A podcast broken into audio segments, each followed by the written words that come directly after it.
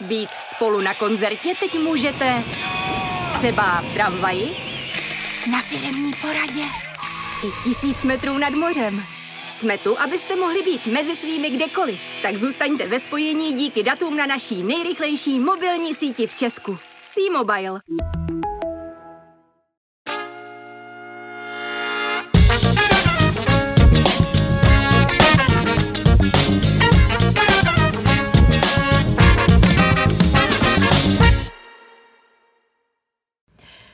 Hned první poprázdninová schůze poslanecké sněmovny přinesla neveselou situaci. Další obstrukce opozice. Poslancům trvalo 18 hodin schvalování pouhého programu schůze, aby ne, když jen lídr ANO Andrej Babiš řečnil v kuse 6 hodin. Doplnil ho Tomio Okamura s dvouhodinovým projevem. Vše kvůli nesouhlasu opozice s konsolidačním zákonem vlády, který má sněmovna projednat ve druhém čtení. Jde, jak víte, o daňové změny, které mají podle Fialova kabinetu vést ke snížení státního deficitu až o 150 miliard. K čemu ale takové obstrukce vlastně jsou? Zeptám se politoložky, profesorky Vladimíry Dvořákové. Vítejte. Dobré ráno. Tohle jsou chuťovky nejen z ekonomiky a politiky, nový podcast novinek CZ a já jsem Eva Mikulecká. Díky, že nás posloucháte.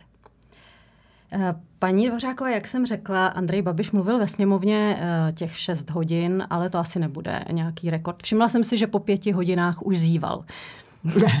No, ale vydržel poměrně dost, to je nutné říci, ale 6 hodin zdaleka není žádný rekord ani z hlediska našeho, i u nás už byly další, a ani z hlediska světového. Ten eh, asi světový, řekněme, eh, rekord, který byl, byl někdy v 57. roce v americkém senátu a bylo to více jak 24 hodin.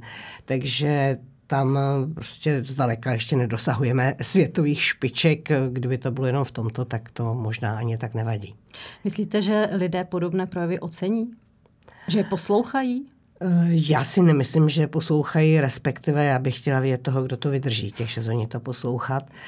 A zejména proto, že ten text není jakoby o něčem. Ten text, jako když já jsem ho procházela, to se přiznám, neposlouchala jsem tohle procházela, tak ten text, jako kdyby člověk čekal, že bude nějaká analýza problému, návrh jako nějaká fakta a návrh jako řešení, co si představuje opozice. A to je jeden z důvodů třeba obstrukcí, aby opozice mohla představit, že ona má jinou alternativu. To je v demokracii hrozně důležité říci, my to chceme dělat jinak a říci jak. To bohužel u těch našich obstrukcích příliš nezaznívá. A v tom okamžiku je to spíše druhá role těch obstrukcí a to je získání určitého času, který v lepším případě má umožnit, aby veřejnost řekla, podívej se, to je důležité, já se na to podívám, podívají se na to třeba nevládní organizace více do hloubky. Je taková jako veřejná diskuse. No tak to tady taky zrovna jako neprobíhá, takže je to, je to opravdu zvláštní ten styl těch obstrukcí, takže které u nás jsou. když tam Andrej Babiš hřímá třeba na vládu, vy nemáte program, vy máte jenom program popravit Babiše a další podobné výroky, tak na koho vlastně míří, komu to vlastně říká? On jasně míří na e, část populace, která je na tom skutečně špatně, která má dosti výrazný pocit nejistoty, co bude dále a je svým způsobem, když to řeknu normálně, naštvaná. A no ale když to lidé osoby, neposlouchají. Vlastně. Oni to neposlouchají, ono neposlouchají těch 6 hodin. Ono se z toho vyberou potom několik jakoby střípků a, slyší a ty to lidi to slyší ve spravodajství a, a řeknou si, ano, tak jim to nandal a je to, je to v pořádku. Takže tomu odpovídá i ten jazyk, který je velmi jednoduchý, není tam žádný konstruktivní řešení, napadají se různé, různé skupinky lidí, osočuje se vláda.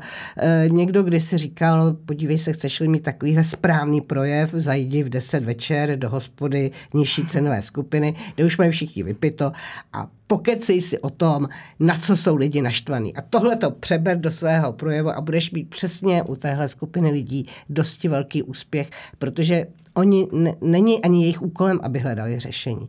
Oni jsou prostě naštvaní a chtějí, aby to bylo trochu jinak. A na tuhle tu skupinu tedy pan Babiš jednoznačně cílí. Nadužívají se obstrukce v poslední době v české politice? Obstrukce se určitě nadužívají, nejen v poslední době, jako je to už dlouhodobá záležitost. Eh, tam se samozřejmě dají upravit, aby ty obstrukce mohly být, to znamená, aby byl třeba i ten čas, aby se mohla opozice dostatečně vyjádřit, ale zároveň, aby nemohly blokovat fungování sněmovny. To se kdysi stalo i s obstrukcemi pana Kalouska, když šlo o zákon o státní službě. Tady opravdu mohou být limity, které jsou dané v jednacím řádu. Eh, třeba ve Spojených státech v Senátu, kde není předem řečeno, jak dlouho se může jednat. Ve sněmovně je řečeno, může mluvit každý tak dlouho, k tomuhle tématu a tak dále. V Senátu to nemají, ale může tam být, jakmile dvě třetiny senátorů jako se rozhodnou, že to ukončí, tak se to ukončí, nechají se asi další dva dny, aby ještě se mohlo dopovídat to, co se chtělo, ale je možné zamezit tomu, aby se blokovalo to jednání. To je velice důležité. U nás z nějakého důvodu prostě není nikdy politická schoda, takže zažíváme situaci, že ti, co jsou nyní v opozici, předtím byli ve vládě, čelili obstrukcím, ty, co jsou nyní ve vládě, budou třeba pak v opozici a opět budou používat obstrukce jako svůj nástroj. No ale vždycky křičí, že je to nedemokratické. křičí, že to je nedemokratické a je to k ničemu. No a je to demokratické? Má to ještě co dělat Víte s demokracií? Co, eh, demokracie má samozřejmě svobodu projeva, ale má taky pravidla. A když ta pravidla, což je u nás velmi oblíbené, když ta pravidla se nenastaví, tak se to může nejrůznějším způsobem eh, zneužívat. Takže je to na politické scéně, aby si sedla a řekla, od příštího volebního období bude jednací řád tak a tak upraven, musí to projít i senátem a tak dále, ale je to možné, je to řešení, je naprosto racionální. Ale z nějakého důvodu to nikdo z těch politiků nechce. Takže jak z toho ven, aby jsme eh, tady neobstruovali ještě další roky a neměli žádné nové pořádné zákony.